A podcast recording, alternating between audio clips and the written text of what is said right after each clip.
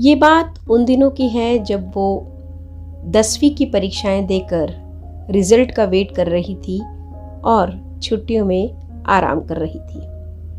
कहानी है एक ऐसी लड़की की जिसे एक लड़का मिला और सिर्फ़ एक बार मिला।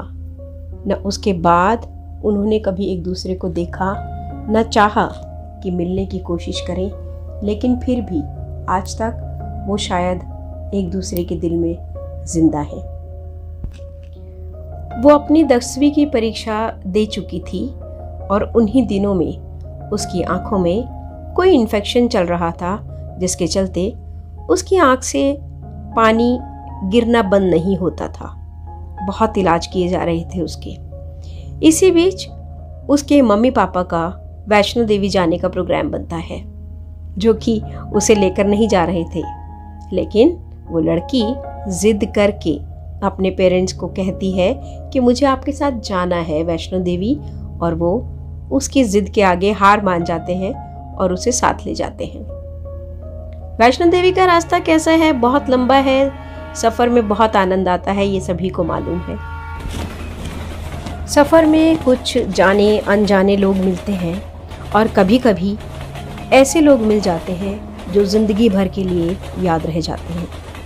तो हुआ कुछ ऐसा कि ये लड़की जब अपने परिवार के साथ थी वहाँ पर तो उन्हीं के सीट के साथ ही तीन लोग और थे, जिनमें से दो लड़के और एक उनकी बूढ़ी दादी थी। इस लड़के की आँख से पानी तो लगातार चल ही रहा था और इसी आँख के इन्फेक्शन की वजह से उसे नींद नहीं आ रही थी। अब उन लोगों का उसकी फैमिली के साथ इंट्रैक्शन होता है और बातों बातों में ये पता चलता है कि वो लड़का कहीं किसी थिएटर से बिलोंग करता है जिसको कि अम्बाला उतरना था।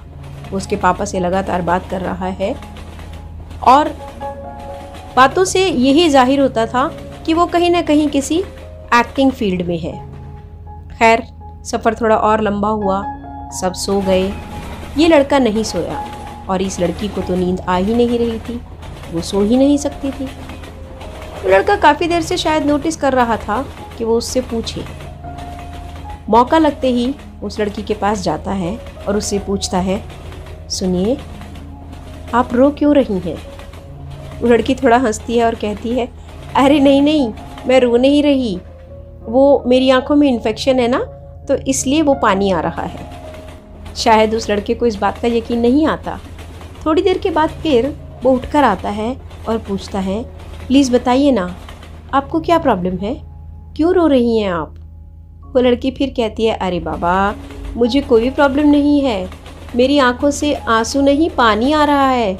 मैं ठीक हूँ बिल्कुल। देखिए, प्लीज़ मुझे बता दीजिए, क्या प्रॉब्लम है?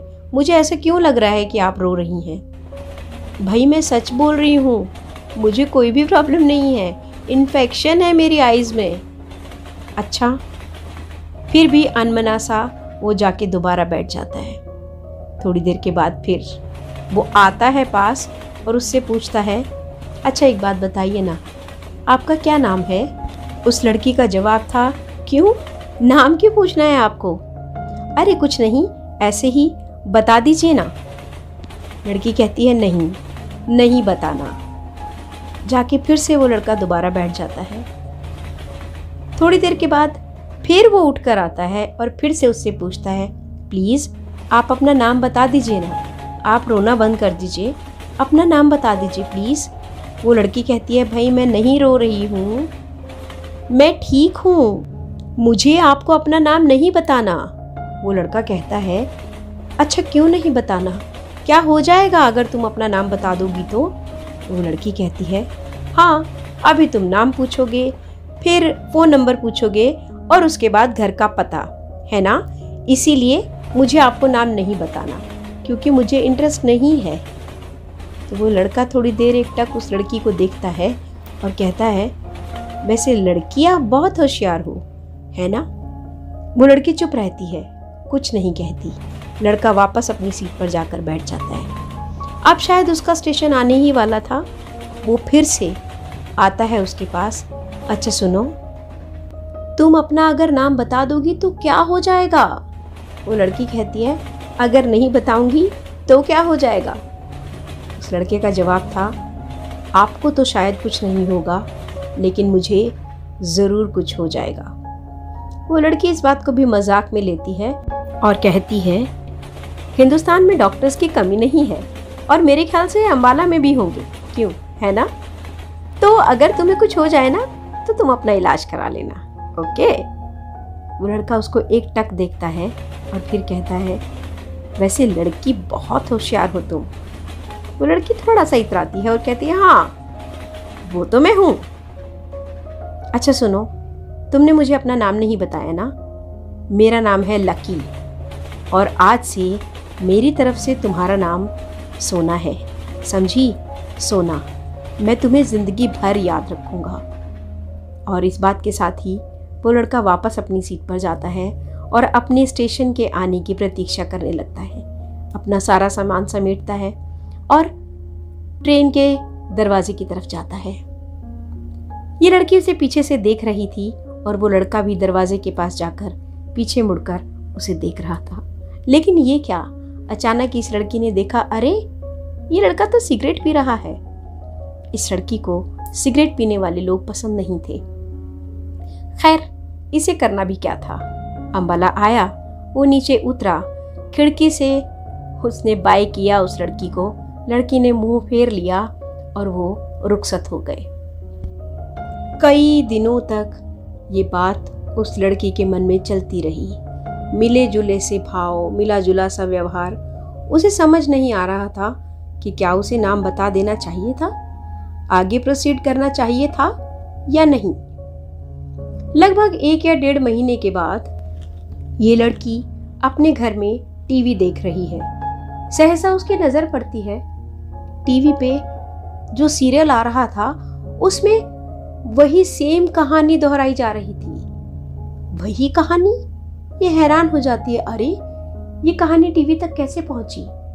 इसमें जो हीरो है, कुछ ज़्यादा उम्र का है, लेकिन आखिर में वो बोलता है, सोना मैं तुम्हारा आज भी इंतज़ार कर रहा हूँ। तुम ज़िंदगी भर मेरी यादों में रहोगी। मैं तुम्हें बहुत मिस करता हूँ। ज़िंदगी भर मैं तुम्हारे बारे में सोचता रहा। ज़िंदगी भर सोचता ही रहूँगा। लेकिन अब ये मुमकिन नहीं है कि मैं तुमसे मिल सकूँ। क्योंकि अब मैं जा रहा हूँ। तुम्हारी यादों को हमेशा के लिए अपने साथ लिए जा रहा हूँ, सोना। मैं तुम्हें कभी नहीं भूला।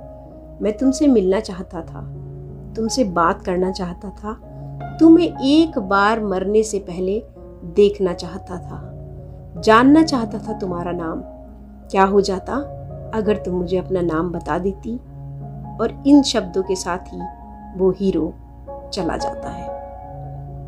इस लड़की के दिमाग में वो पूरा सीन जो ट्रेन में हुआ था, वो सब उसके सामने उसकी आँखों के आगे से गुजर जाता है और ये लड़की रोक नहीं पाती अपने आंसुओं को, लेकिन शो भी नहीं कर सकती थी।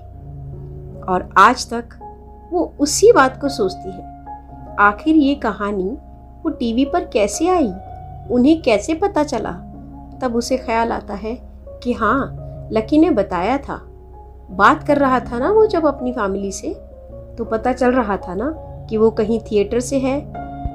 तो शायद उसी ने ये कहानी बनाई होगी। उसी ने इसका नाट्य रूपांतरण किया होगा। लेकिन कुछ भी हो, ये याद एक मीठी याद बनकर रह गई। तो दोस्तों, कैसी लगी आपको मेरी लिखी हुई ये कहानी?